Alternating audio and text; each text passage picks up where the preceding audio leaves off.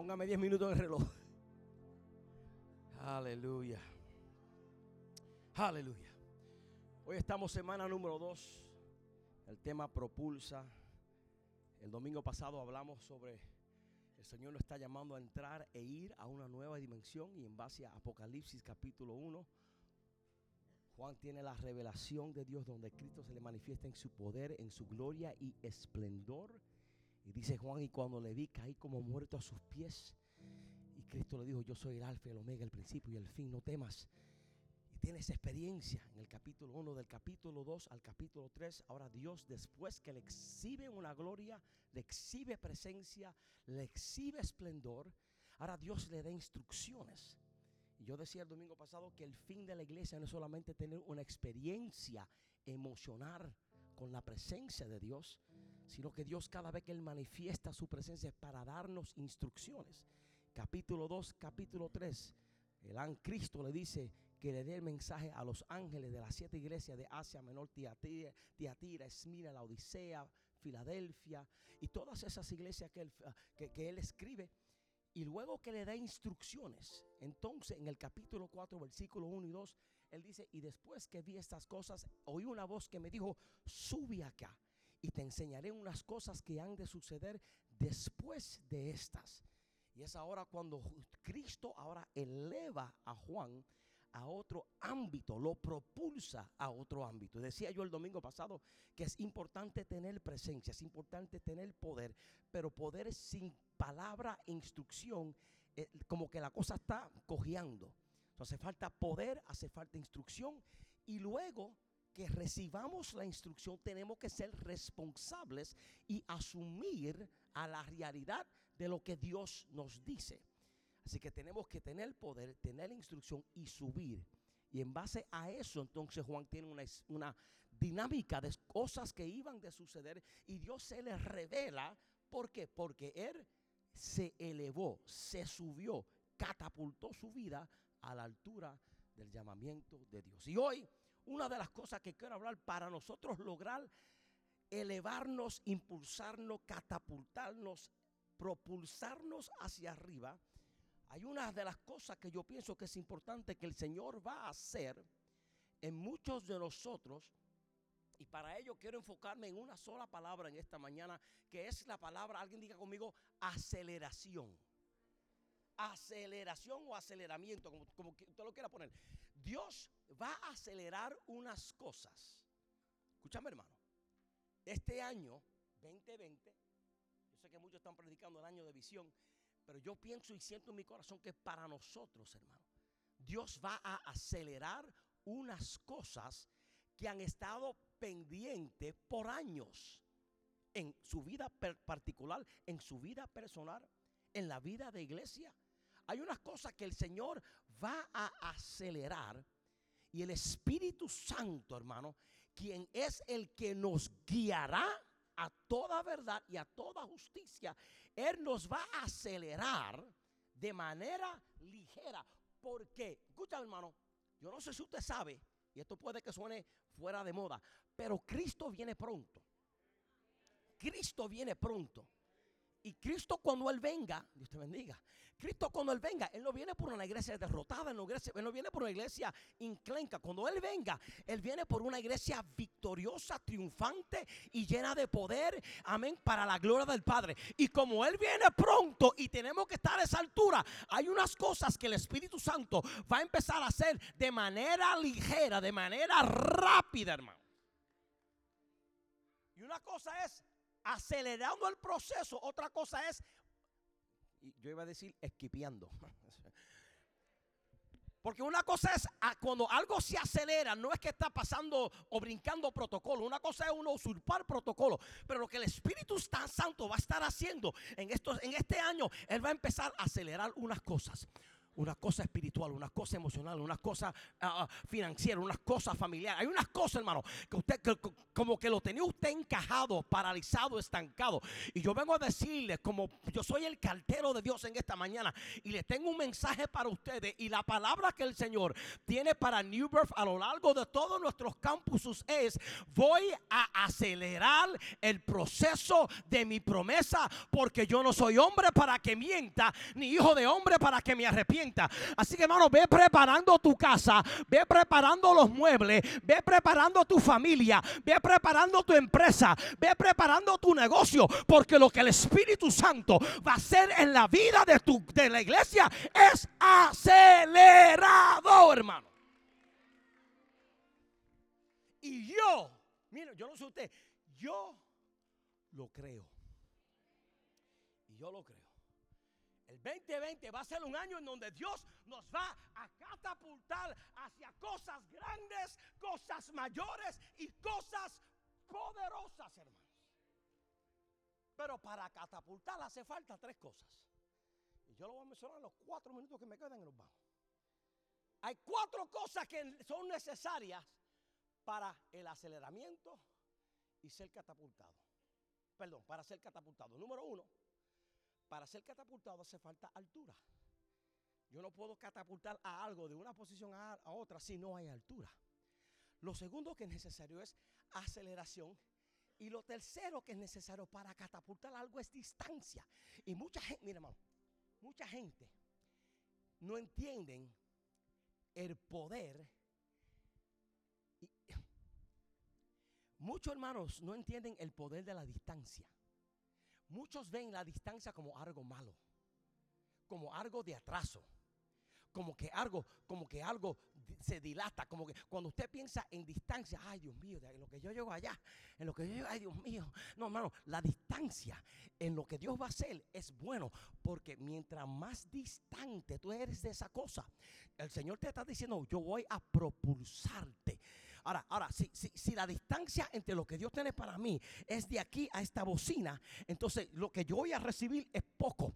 Pero si yo estoy distante de lo que Dios tiene para conmigo, en vez de ver la distancia como algo negativo, voy a ver la distancia en, en este contexto. Yo no sé de qué manera Dios lo va a hacer, pero si Él dijo que lo va a hacer, yo me voy a ubicar en posición y cuando Él me catapulte y yo comience a volar por encima de las cosas que el enemigo no quería que yo viera y yo comienzo a mirar y decirle, va, bye Charlie, bye bye Charlie, porque estoy llegando a la dimensión de para lo que Dios, Dios tiene para conmigo. Cuando llegue al otro lado de mi destino, voy a darle gloria a Dios y entender que donde estoy, estoy por la gracia, el favor y el poder de Dios, hermano. Y hoy yo vengo a decirte, Dios va a catapultar tu vida, tu familia, y va, y va a necesitar distancia, altura y aceleración. Y el Señor me dijo que te lo dijera en esta mañana. Que te lo dijera en esta mañana. Y quizás tú te encuentres en una crisis. no sé. Pero yo voy a decirte lo que dijo el salmista David en una de sus peores crisis. David entendió el concepto de ser propulsado de un lugar a otro. David entendió el, el concepto de Dios catapultarlo. Y cuando el salmista escribe el Salmo 61, el salmista está léalo, cuando usted vaya, abra su Biblia, va a decir en el subtexto o en el título del Salmo que ese era un momento de crisis en la vida de David. David estaba pasando por unas tentaciones, David estaba pasando por unas pruebas. Y mira lo que David dice. En medio de la tentación, perdón, en medio de la prueba, en medio del obstáculo, que todavía no puede ver la promesa de Dios cumplida porque está en una travesía. En el versículo 2, escucha lo que él dice desde el cabo de la tierra clamaré a ti, desde allá. Cuando mi corazón desmayare, yo clamaré a ti. Y luego le dice, llévame a la roca que es más alta que yo. Salmista está diciendo, en medio de mi crisis, lo único que yo te pido es dame la capacidad de que tú me eleves, de que tú me propulse a la roca más alta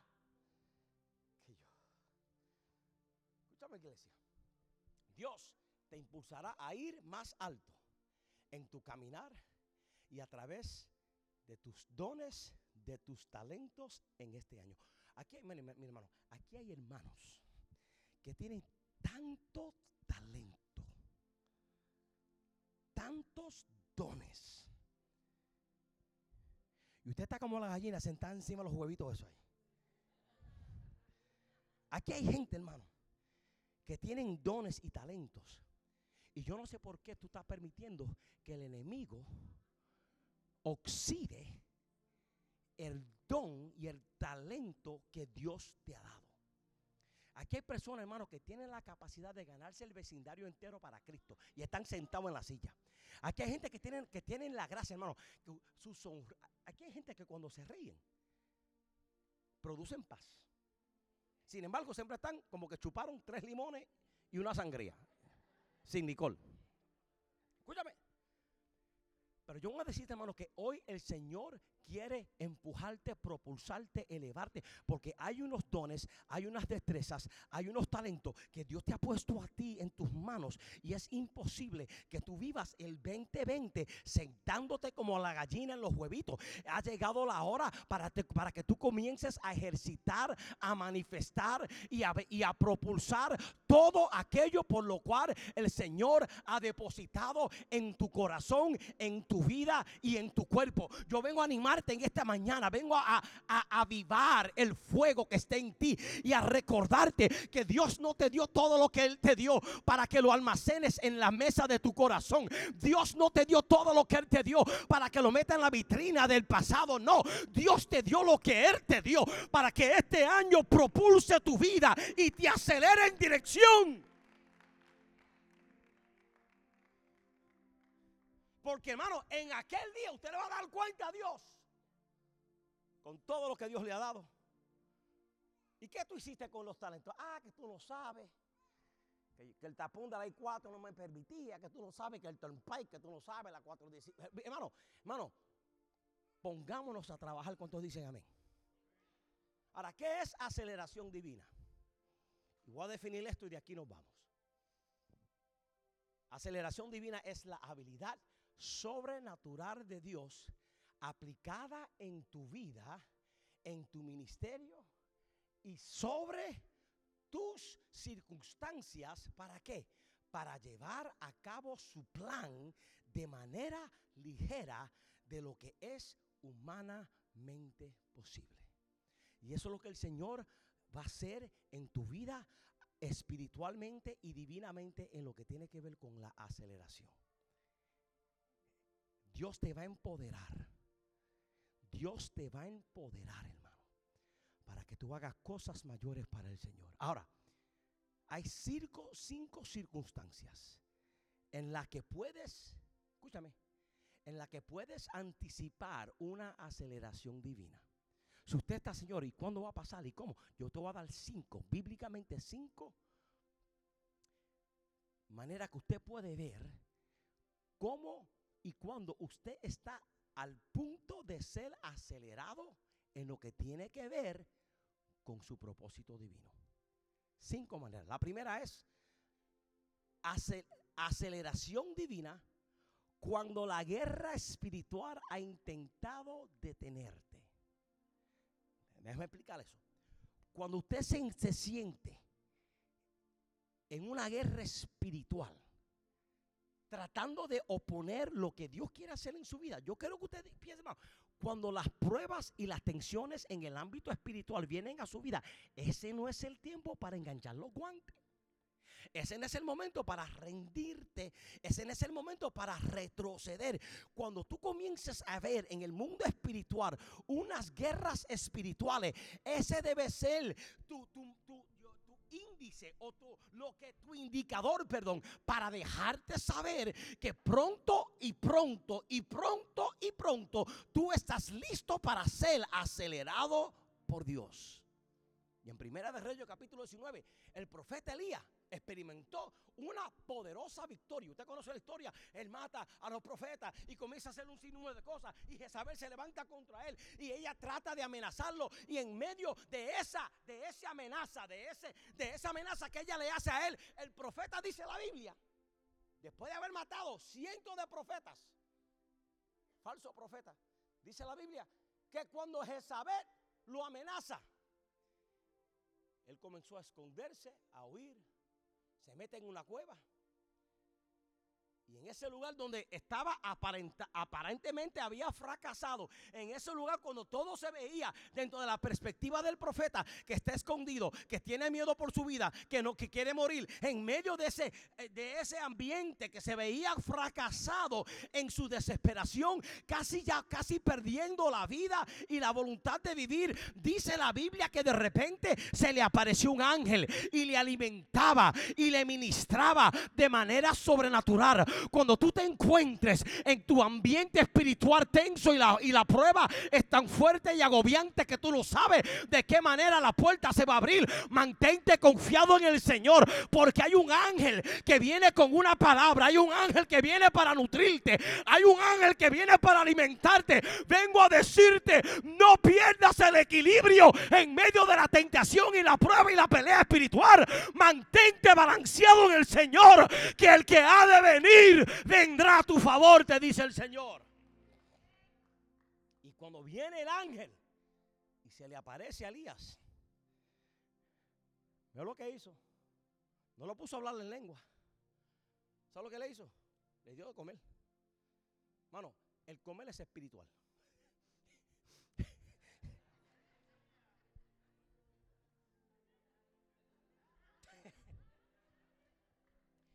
Vino un ángel del cielo, alimentó, sustentó, ministró la vida de Elías. Y esta aceleración de provisión del Señor, ¿sabe lo que hizo? Permitió a Elías viajar 40 días y noches sin parar. Cuando el ángel visita a Elías, Dios hizo provisión de aceleración y después de la visita, el hombre que no quería vivir otro día más metido en la cueva, cuando llegó el ángel, ahora, ¿saben? Bueno, 40 días sin parar de caminar. 40 días yendo en proyección de lo que Dios le había prometido. 40, no, no, no 40 minutos. Porque hay hermanos que caminan 40 minutos y ya están, ay, dame la pompa, yo no puedo caminar. Hermano, 40 días caminando en fervor, en, en el ímpetu. Y cuando, cuando antes de la visita del ángel, él mismo decía, yo no soy capaz, yo no tengo la fuerza, yo no tengo los recursos. Pero cuando llegó la asistencia divina, la asistencia divina le dice a él, tú puedes más de lo que tú piensas, tú puedes llegar a la meta. Hoy vengo a animarte, iglesia, sigue esperando la visita celestial, que cuando aparezca el rey de reyes en tu casa, en tu habitación, en tu familia, y él haga acto de presencia te va a dar la capacidad y la tenacidad para ir más allá. Hay momentos, hermano, en que el enemigo intentará detenerte para evitar el que tú cumplas con los propósitos de Dios.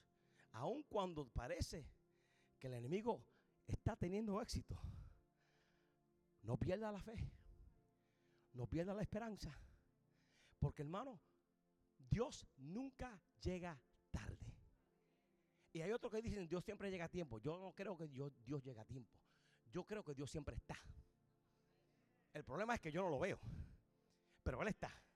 So, lo que yo tengo que hacer en medio de lo que yo no veo, lo que el diablo está haciendo, Señor, alzaré mis ojos a los montes, donde vendrá mi socorro? Mi socorro viene de Jehová. En momento de crisis, yo lo que voy a esperar hasta que Dios se manifieste, hermano. Dios puede reponer tu situación de manera sobrenaturalmente. Y Él lo va a hacer. Y él te va a dar victoria. Y Él te va a lanzar, propulsar, empujar, enviar hacia tu lograr ver todos los propósitos de Dios en tu vida.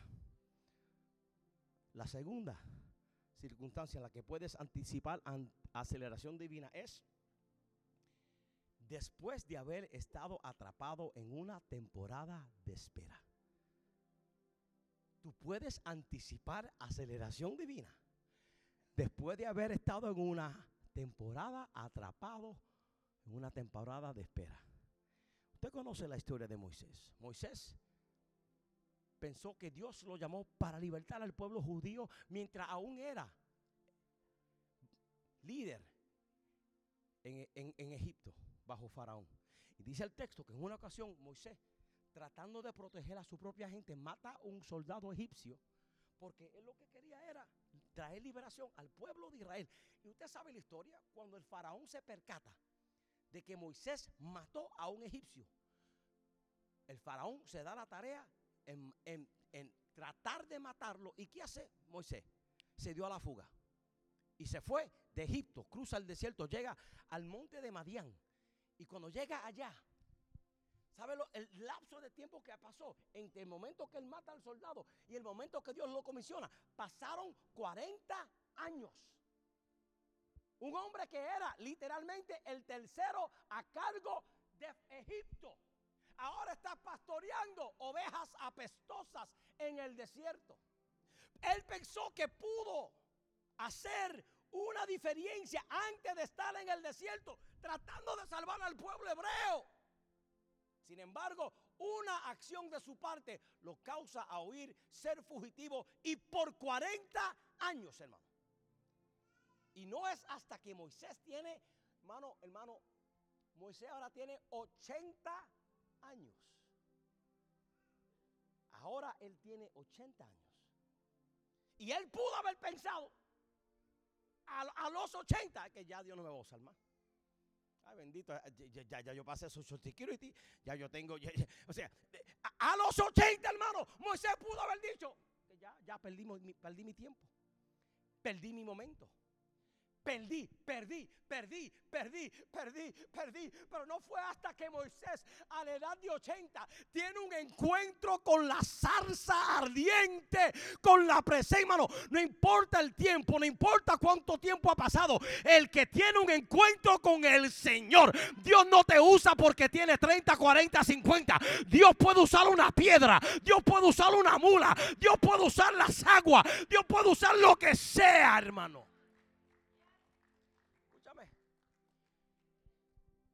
Momento que Moisés tuvo un encuentro con la presencia de Dios en la salsa al diente, Dios le dice a Moisés que ahora sería el tiempo para libertar a su pueblo. Y ahí va Moisés con su varita. ¿Ah? ¿Cómo se llama eso, hermano? Aceleración divina. Dios propulsa a Moisés haciéndole confrontar al faraón para libertar a su pueblo. Yo te pregunto, iglesia, ¿tú te sientes como que has estado esperando por algo por mucho tiempo y no se ha materializado? Te sientes como que tú estás esperando por mucho, mucho tiempo por una cosa que tú sabes que Dios te la puso en el corazón y no se ha cumplido, aunque se vea que el tiempo ha pasado. Hoy yo vengo a decirte, hermano, amigo, no pierdas la esperanza. New Birth Español, Dios nos está posicionando para experimentar aceleramiento divino. No pierdas la esperanza. Si lo hizo con Moisés y lo hizo con Elías, Él lo puede hacer contigo y conmigo también. Tengo tres más, pero el tiempo me traiciona. Se la voy a mencionar para que por, lo menos tú lo sepas. Aceleración divina sucede cuando experimenta consecuencias destructivas del pecado. Y el texto es Joel 2.25. Dice, yo restituiré los años que comió la oruga, el saltón, el revoltón, no de huevo, revoltón, la langosta, mi gran ejército que envié contra vosotros, hermano. El pueblo de Israel está en una crisis donde todo lo que sembraban se echaba a perder. El pueblo de Israel estaba en una, una condición donde todo lo que ellos hacían, todo lo que ellos trataban, se levantaban la langosta, se levantaban unos insectos y comían todo. Y todo lo que ellos estaban haciendo para crecer, para salir de los escombros, era derribado, era derrotado y era aniquilado. Pero no es hasta que Dios le da una palabra a Israel por medio del profeta Joel y le dice, yo voy a restituir todos los años que la oruga, el saltón, el revoltón, la langosta habían destruido porque hermano, cuando llega Dios, no importa lo que revoltón haga, no importa lo que haga la langosta, no importa lo que haga la gente, no importa lo que hagan tus enemigos. Yo vengo a decirte que en medio de eso, el Señor dice, yo voy a restituir el tiempo y voy a avanzar el día para que tus ojos puedan ver la provisión de Dios en la tierra de los vivientes. abuelo de pájaro. La otra, número cuatro aceleración divina vendrá después de haber huido del llamado de Dios. No, me crees, pregúntale a Jonás. Dios le dice a Jonás, Jonás, levántate y vete. ¿Y qué hace? ¿Y qué hace Jonás? Se mete en un barco rumbo a Tarsi. ¿Y qué, ¿Y qué hace? Dios causa una tormenta. Mire, hermano, un día yo le voy a predicar a ustedes de las tormentas de Dios. Dios levanta una tormenta y, para causar que un pez tragase a Jonás. Y dice el texto que por tres días y por tres noches estaba Jonás en el vientre del pez. Y cuando llegó, porque mire hermano, mire hermano, una persona, una persona en desobediencia le da mala digestión hasta los peces del agua. Una persona en desobediencia es una persona mala digestión. Y el pobre pez tragado, había tragado a Jonás, pero había tanta desobediencia en el que el pez le dio náusea, tuvo que vomitar este, a este, bandido. Dice el texto que cuando el, el pez escupe a Jonás, Jonás termina en el mismo lugar donde Dios le había dicho que fuese. ¿Qué hizo Dios? Aceleró el proceso. Iba, hermano, iba a tomar más tiempo llegando a Nínive en barco que yendo en un pez debajo del agua. Ah, tú, es, que tú no, es que tú no quieres ir. Ah, Ah, es que tú crees que cuando después que tú te retires y que tú tengas un 401k, es que tú, ajá, yo voy a preparar una tormenta y yo voy a preparar un pez y yo te voy a tragar en tu orgullo, en, lo, en tu sueño y lo voy a tragar todo para que cuando tú abras los ojos y te des de cuenta que lo que tú me querías dar a mí en 40 años, yo lo voy a hacer en 40 días. Yo vengo a decirte que esta mañana, si tú has estado desobedeciendo al Señor y tú sabes que Dios tiene un llamado para con tu vida, no dejes deje que el pez te trague. Simplemente cede a la voluntad de Dios. Pero si has estado en desobediencia, yo tengo buena noticia. Lo que te espera es Nínive. Lo que te espera es propósito. Lo que te espera es la voluntad de Cristo. Arrepiéntete, pide perdón y vuelve al camino. Por último, cinco. Y aceleración divina vendrá cuando ha sido retenido por las decisiones de otros. Y mi ejemplo es José y sus hermanos. Dios aceleró el proceso en la vida de José utilizando la traición de sus hermanos. Sus hermanos pensaban, si lo tiramos en una cisterna, no se cumple el propósito de José. El diablo pensaba, si engaño a la esposa de Potifar para que le levante una calumnia y no metan preso, no se va a cumplir. Pero yo voy a decir, hermanos, cuando tus enemigos se levanten contra ti para tratar, tratar de retener lo que Dios te ha prometido. Hermano, la palabra de Dios tiene más fuerza y más poder que las palabras de los enemigos. Mi Biblia dice, sea Dios verás y todo hombre mentiroso.